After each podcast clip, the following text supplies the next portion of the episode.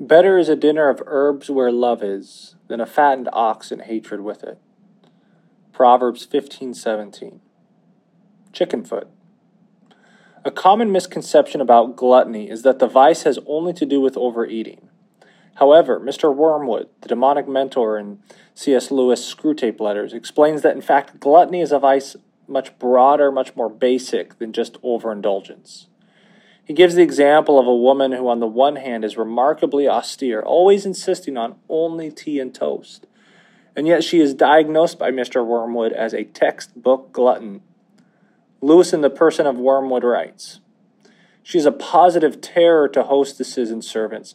She is always turning from what has been offered her to say with a demure little sign and smile, Oh, please, please, all I want is a cup of tea weak but not too weak, and the teeniest bit of really crisp toast. You see, because she wants what she wants is smaller and less costly than what has been set before her, she never recognizes as gluttony her determination to get what she wants, however troublesome it may be to others. End quote. In short, gluttony is privileging palate over people.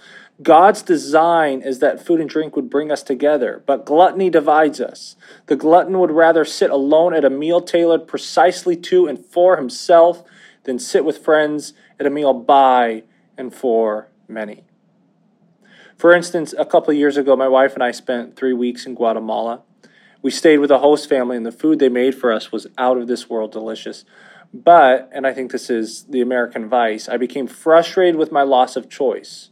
When it came to my meals, I missed choosing the what, the when, the how much. That's gluttony. Then I had a meal I'll never forget. In this poor rural village, a family made us a soup for lunch a chicken foot and half a small potato stewed in the pureed innards of the chicken. That was actually pretty good. But what was so satisfying, so moving about that meal was that from their poverty, that family gave everything literally the last vestige, vestiges of their butchered birds.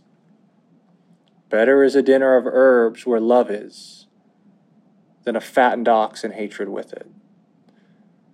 It's better to leave the table with a full heart than a full stomach.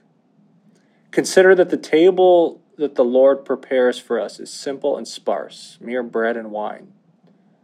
But He does not invite us to that table to give us food, but to give us Himself.